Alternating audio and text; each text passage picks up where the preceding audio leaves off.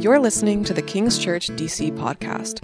King's Church is located in the heart of Washington, D.C., and exists to make Jesus known in our city through enduring presence that brings personal conversion, purposeful living, and community reconciliation. We hope you enjoy the following sermon.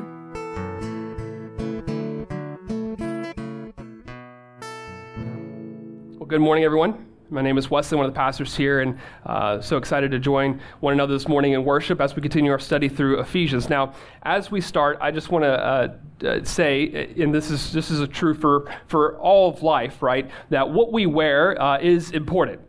And what I mean by that is that it's, it's, important that we are appropriately dressed for certain occasions. Perhaps you found yourself in a situation where you have not been appropriately dressed for an occasion. Uh, and you thought you had what you need, but you ended up not having precisely what you need. My wife and I uh, had an example this happened to us last weekend. Uh, last weekend we were down in Fort Lauderdale. Uh, we were celebrating, oh, oh, you already put it up there, that's fine. Uh, you know, the, the, the, tagline will get there just a minute. Um, but uh, we were, we're down in Fort Lauderdale, and we were celebrating the, the wedding, of, wedding ceremony of John and Ma Aho. Uh, congratulations again to them. And uh, are they here today by chance? They are. Oh, well, congratulations, big time, guys. Yes. Yes, absolutely. And as we were down there, you know, naturally, when, you, when, when one thinks of the Miami Fort Lauderdale area, they think of the beautiful beaches and they think of the South Florida warmth, which we were looking forward to getting into, uh, coming from the uh, really cold and dreary DC. And so we get down there, and Saturday morning, uh, Abby and I, we have some free time, and so we're like, okay, let's go stroll on the beach. Like, you know, we need to get some uh, vitamin C, vitamin D, whatever. We need to go and uh, we need to, to get in the sun and we need to really soak up the rays and just enjoy some warm weather. Well, we were not prepared at all for what we were going to experience because we uh, did not bring our tank tops and bathing suits, but we also did not bring weather that was uh, prepared for 40 degree weather in South Florida. So we get to the beach and it's literally 40 degrees and windy. And so we're walking down the main drag of Fort Lauderdale, freezing, and we're desperate. Like, we can't keep going. And so we, we find this little beach shop, and we walk into the beach shop, and we find that this guy has these random sweatshirts for sale and we're so desperate, we're like, okay, we'll do it. But, but notice that the sweatshirts had nothing to do with Fort Lauderdale.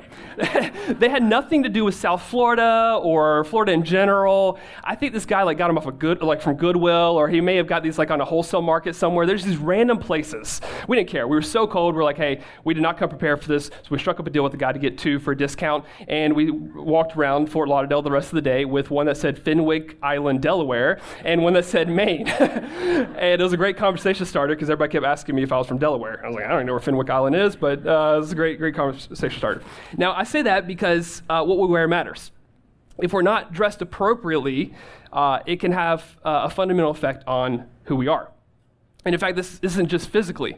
Uh, there's actually some behavioral scientists who have come up with the phenomenon called enclothed cognition meaning that our clothes actually have an effect on us. This idea of enclothed cognition is that our clothes affect our emotions, they affect the way we evaluate ourselves, our attitudes, and even our interpersonal relationships with others. And so during this study, uh, as they were studying different people, they found through their research that this was quite true. And one of their examples of their research was that wearing formal attire in an office setting actually puts us in the right mind to do business. And they actually found this that men who wear suits, it actually increases the hormones needed to display confident leadership and dominance. Maybe there's a reason why we wear suits every Sunday, right? I'm just kidding.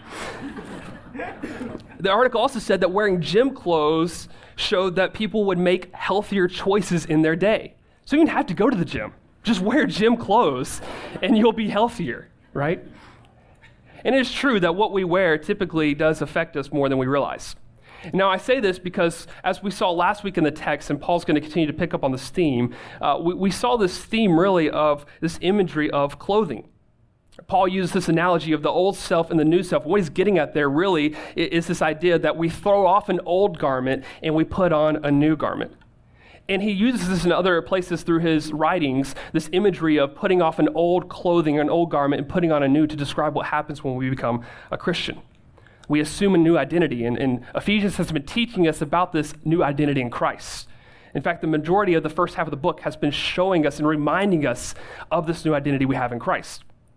And now, for the remainder of this uh, letter that we're studying, we're going to see that Paul's going to continually now harp on the idea well, if we know what our identity in Christ is, then it should affect the way in which we live. It should affect the way in which we go about our days living out this new identity, which is really the main idea of this text, very similar to last week, is to live out. We are called to live out our new identity in Christ. Said another way, our clothes should match our identity. When you look at a firefighter, you know a firefighter by his uniform. You know a police officer by their uniform. In the same way, a Christian, not physically what we're wearing on the outside, but a Christian is known by the way in which we walk. That our clothes, the, the way in which we, what we put on in life, how we live our lives, are identity markers of what's happened already on the inside of who we are. And so we're going to see this truth lived out today in this text. And we're going to ask three questions from uh, the text today. Number one, why does it matter? Why does it matter that as Christians we put on something new? Number two, what should we do? Right? Paul's going to give us a list of things to actually do. Uh, what should we put on, right? And then three, what resource do we need? Because the reality is that the text, the things that we will see and discover in this text are hard. We need a resource outside of ourselves in order to, to do these and to walk in these daily. So we ask ourselves the third question of what resource do we need to put on these new clothes, these new garments, as we are a new person in Christ. So let's go straight to the text today with our first question Why does it matter? Look at verse 25. Therefore, having put away falsehood, let each one of you speak the truth with his neighbor, for we are members one of another. So, why does it matter that we, uh, we put on these new clothes? Why does it matter that we live out our, our new identity in Christ? Well, he says here, because we are now members of something different. We are members of a new community, members of one another. And this has been illustrated for us already in the book of Ephesians that Jews and Gentiles that, that, were once divided by this wall of hostility, as chapter 2 reminds us, have now been brought together through the cross of Jesus Christ. And now they are one family, united together. And even though historically they were opposed to one another, even, even though historically they were enemies of one another, because of Jesus Christ, they have now been brought together as one family. Now, this is why this matters, understanding this, because when you bring people together who are natural enemies, as D.A. Carson, a, a, a, contemporary theologian, says this way Christians are a natural band of enemies who love one another for Jesus' sake. When you bring people together that have natural inclinations to be different from one another, then the things that Paul says we should put off here are going to be natural effects of that. Things like corrupt talk, anger, bitterness, wrath, slander, malice, these are the temptations when you bring people together. And so, what Paul's reminding us of is why does it matter that we put on this new self? It's because we've been brought into a new family. And when we're brought into a new family, things change. We're different now. It's not just that we're members of a church like we're members of another club or a gym or something of that nature. When we're members of the church, he literally says we become members of Christ himself, members of one another. We're being built up together, we're being cemented together as one family. We are partakers of the divine nature now because we are being built up in Christ. And so it matters that we put on this new self because we have a new family that we're part of. And with that new family, we, we need to walk in a new way. But notice there's another reason that he gives us in this text. And it comes in the middle of all these commands. It's in verse 30. He gives us a very specific command in verse 30. He says, And do not grieve the Holy Spirit of God, by whom you were sealed for the day of redemption. Now, this is interesting because when, when Lydia was just reading this text, a lot of the things that Paul uh, teaches here, a lot of the things that Paul even commands here are, are relatively normal, good, moral things. Like don't lie, don't steal, right? These, these are things that other moral systems would say the same. But this is what separates the Christian faith. It doesn't just say don't lie and don't steal. Paul says don't grieve the Holy Spirit of God in the middle of this. You're not going to find that in other ethical systems. Other ethical systems will say things like don't lie and don't steal because it's the right thing to do. Other moral systems will say don't lie, don't steal, don't, don't be angry in, in destructive ways because if you do that, it's actually going to hurt you. But notice Paul's reason for why we don't do those things, why we put off those things, is not primarily because it's the right thing to do. And it's not primarily because it's going to hurt you and affect you if you do those things. It's primarily because it grieves your friend, your God. That is why it matters. Because at the core of it, he's saying it grieves the God who has redeemed you. You see, when we act and we speak as if we don't, or excuse me, if we act and we speak as if we're wearing those old garments still, it, it, the text literally says it makes God sad. God takes it personally. See, if God is just some uh, force out there to us, if He's impersonal, if, if He's just an idea to us, then He can't grieve. That He won't experience personally what that feels like. But if God is person, if He is a person, through the Holy Spirit, He will feel it. Because when we sin, when we do something wrong, God just doesn't look at us and say, You did it again, you're wrong. No, His emotions are bound up with us. It grieves his heart because he loves us. It grieves his heart because he has redeemed us for something greater and better than those old garments that we so easily go back to. So, why does this matter? Not because uh, when we get to this list of things that we should put on and put off, it doesn't matter just because it's the right thing to do. It doesn't matter just because it will affect you negatively if you do those things. It matters because it grieves God's heart when we sin, when we walk in sin. You see, the reason why it grieves God's heart is because the clothes that we should put on are so different than the clothes that we should put off.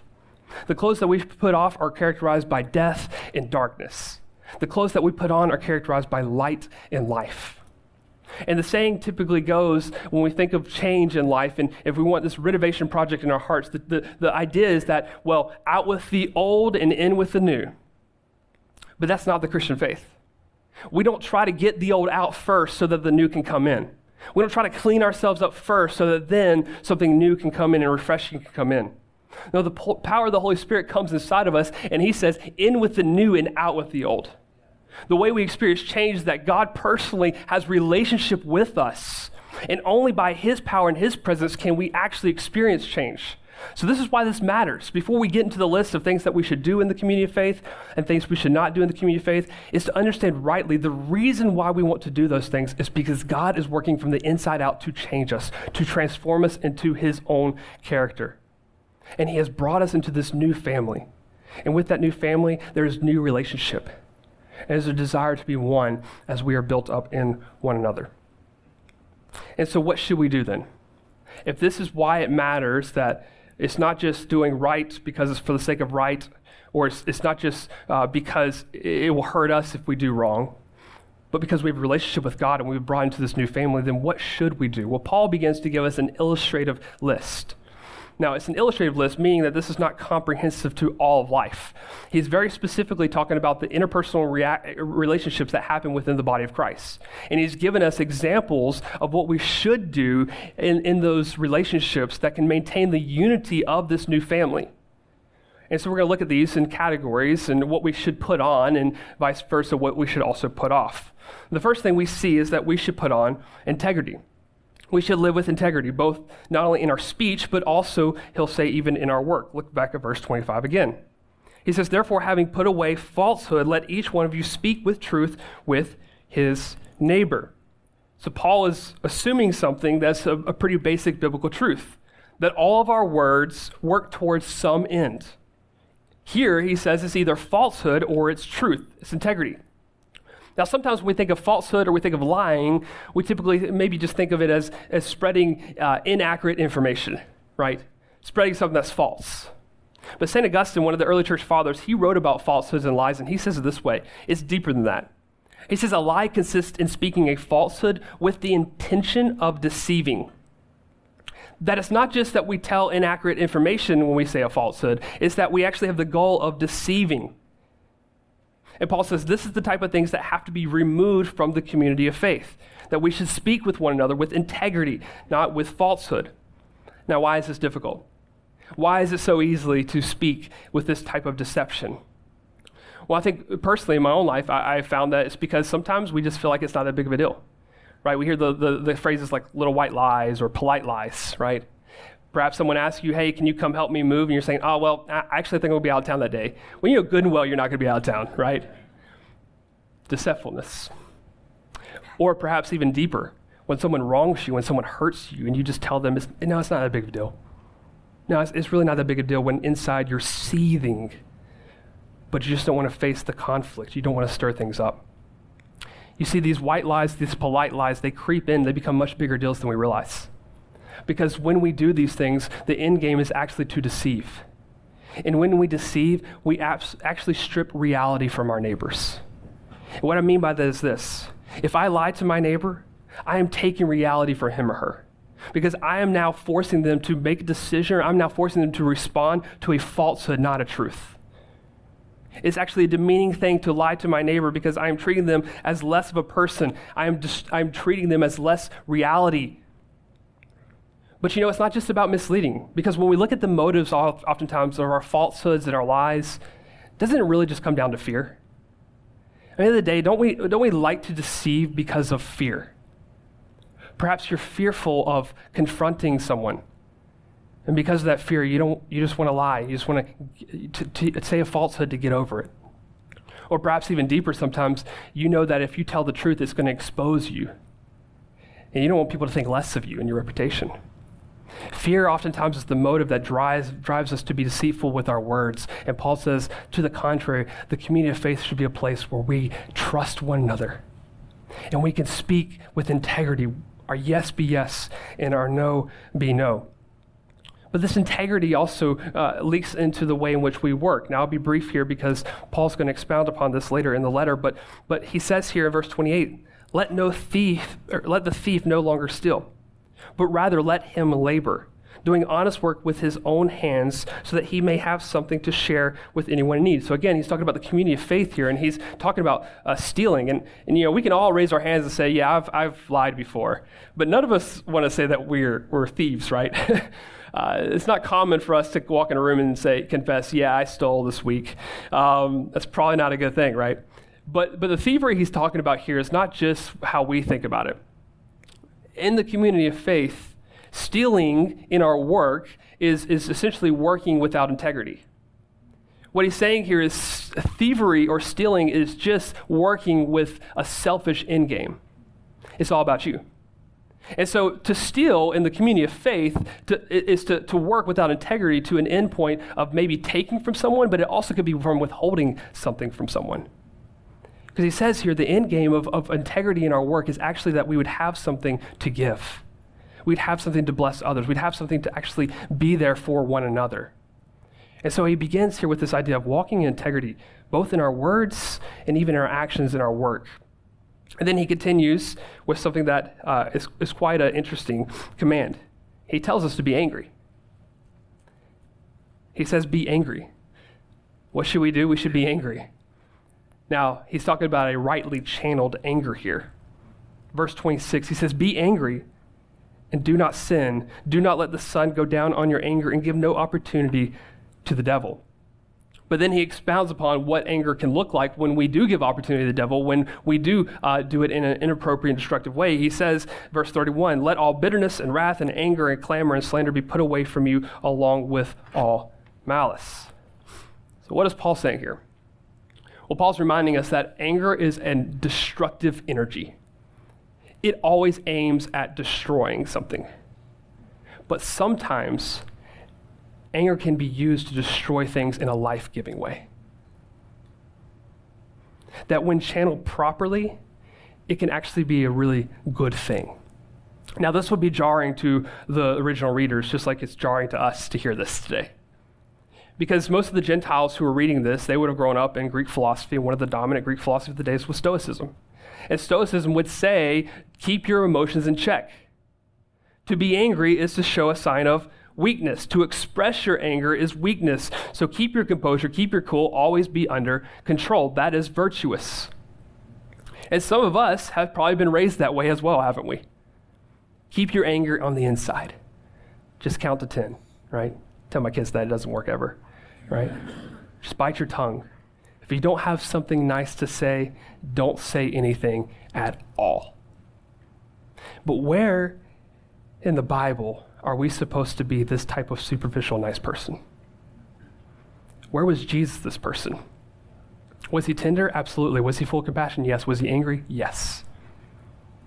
You see, what Paul's getting at here is that a lack of anger actually signifies a lack of the highest virtue, which is love. A lack of anger actually is a, is a signpost, it's a signifier to a lack of the highest virtue, which is love. Because we get angry, we get mad when something that we deeply love is threatened in life. Do we not? when something that we have high regard for is at risk, when something that we love most or someone that we love most is threatened, damaged, or at risk, we get mad. It is our natural desire to do so. In the Bible, God does the same. God's love detests anything that destroys his beloved. He absolutely detests it. You see, real love stands against the deception and lies of the evil one who seeks to destroy. Just like a father who loves his child, the more I see my children every day, the more I hate the sin in them. And the same is true of how God looks at his beloved. So when we think about anger, it's not the opposite of love. Hate is the opposite of love. We've said this before, and the highest form of hate is indifference. That's not who we want to be. We don't want to be the type of people who just sweep, uh, uh, sweep it under the rug and suppress our anger. Christianity, perhaps more than any other worldview in the world, gives us an accurate view of how we can use our anger in a legitimate way. Because there's something at stake here, and this is why he says that don't give opportunity to the devil. There's something at stake here within the community of, of faith. Because as a community, we are built on an equal playing field. What I mean by that is, as a community, our, our relationships with one another is built on grace, it's built on love, it's built on forgiveness. As we said at the beginning in the prayer, all you need is need to be part of the community of faith. We have nothing else to offer, but we're all in need. And we come together on that basis. But you know who doesn't like that type of community? Proud people. You know who doesn't like that kind of community? Angry people like the Pharisees. Because anger in a toxic way says that I'm superior than you, and I need to feel that superiority. And the reason why he's saying don't allow the devil to get a foothold in the community is because our community is based on that grace, truth, and love.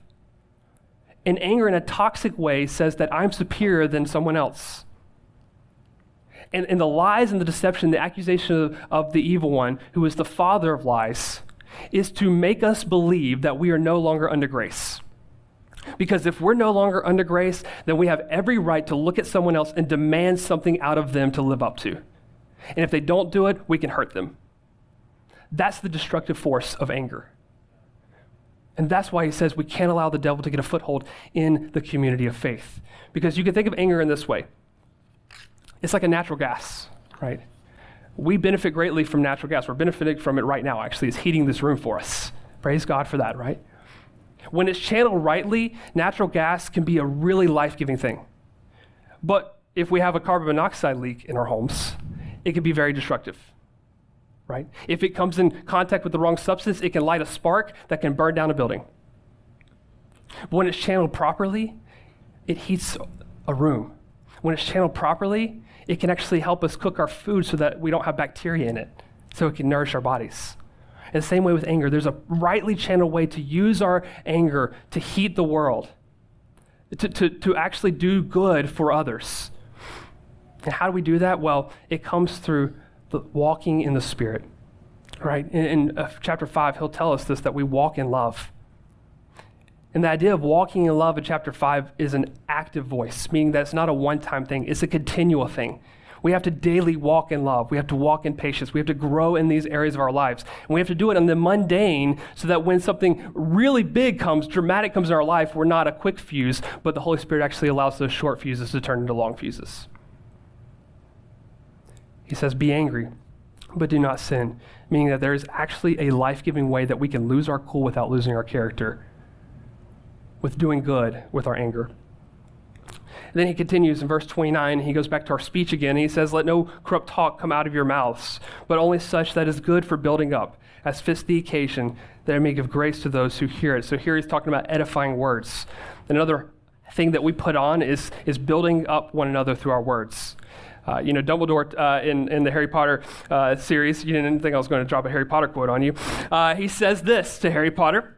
He says, Words are a most inexhaustible source of magic, capable of both inflicting injury and remedying it. Now, he's right in part of that. I don't agree with the, the magic stuff, that's weird. But he, he's, he's right about the power of words. They have immense power to build one another up. You see, Paul doesn't say that we have to be the creators of peace in the body of Christ. Christ has already done that for us, but we are to pursue peace with one another. And we're to use our words to reconcile and to build up and to edify one another. It is our responsibility to do such a thing. He says, don't let corrupt talk be the identifier of the congregation of faith, because the corrupt talk he's talking about here is a word that means decay. It's a word that means rot, like rotting of a fruit. In essence, what he's saying here is we should not use our words so that when it touches a human being's soul, that it would actually cause decay to them. It would actually cause rot in them. But instead, to use our words to build them up into the person that God has called them to be. He gets really practical here in verse 29. It's actually quite amazing. He gives us a, a, a structure for how we can go about doing this. He says only what is good for building up. So the first thing we have to do, is, if, if that's the case, we have to consider the person itself. Words that build up are always words that are other centered and not me centered. But then he goes, as it fits the occasion. In other words, it's important for us to think what is the actual need here? If we're thinking about the person, what is the occasion that I'm speaking to? Uh, do I need to speak words of comfort? Do I need to speak words of rebuke? Do I need to speak words of love? What is the occasion that fits here that would ultimately give grace to those who hear? That we'd use our words in a way that is effective to build up one another and not corrupt, not cause decay in the way in which we speak. And then next, he talks about forgiving one another, verse 32. He says, Be kind to one another, tenderhearted, forgiving one another, as God in Christ forgave you. So he lands here at the end of this chapter with this other thing that we should be putting on, and that is forgiveness.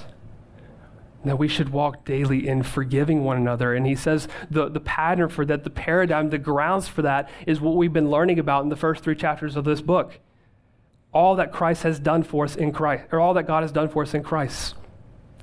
The way in which He has forgiven us. He says, as God in Christ forgave you. In essence, the model for our forgiveness of one another is God's forgiveness towards us. We forgive one another, and we continue to do that through our interpersonal relationships because we have experienced the forgiveness of God. Now, let's just be real for a moment. Forgiveness is costly, it hurts, it's not easy. And again, that is modeled in our own salvation. Real forgiveness always costs. It costs Jesus everything. It cost the Father the loss of a son in order to observe the debt that we owe so that it would not be held against us anymore. So, all forms of our forgiveness are just mini versions of what God has already done for us. Let me just be clear when I talk about forgiveness is hard, I'm, I'm not saying that forgiveness is the same as trust. When you're hurt by someone and trust is violated, there's wisdom to put up guardrails for a season. There's wisdom at times to allow time to heal, for trust to be gained again. That's not what we're talking about here. It's something beautiful, though, when you see the community of faith where people allow for that time for trust to be rebuilt, for reconciliation to truly happen. Because after all, are we not just a community of people who are all broken, all striving for the same goal, to be more like Jesus? But forgiveness, at its very core, is this it's a resistance to the retaliation impulse in our hearts. What I mean by that, forgiveness at its core is the resistance to the impulse that somehow I can reduce my level of pain by striking back and causing more pain in someone else's life. It's our natural inclination of all of us that when we're hurt, to say, I want to cause pain in someone else's life, and maybe that will reduce the pain that I feel. But forgiveness is the resistance to that.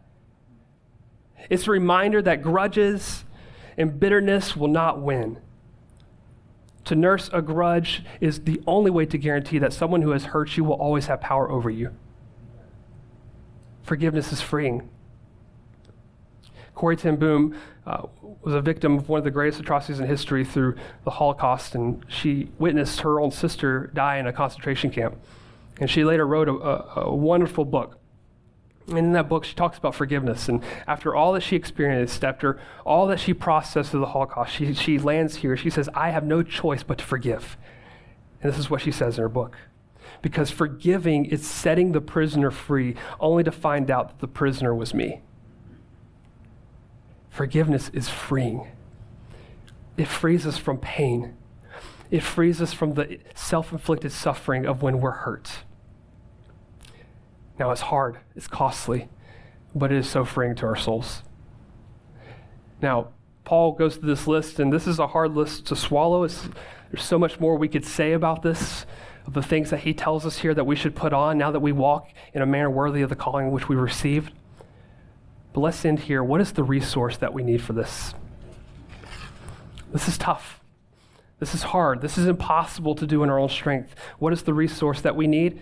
We'll look at verse 1 and 2 of chapter 5.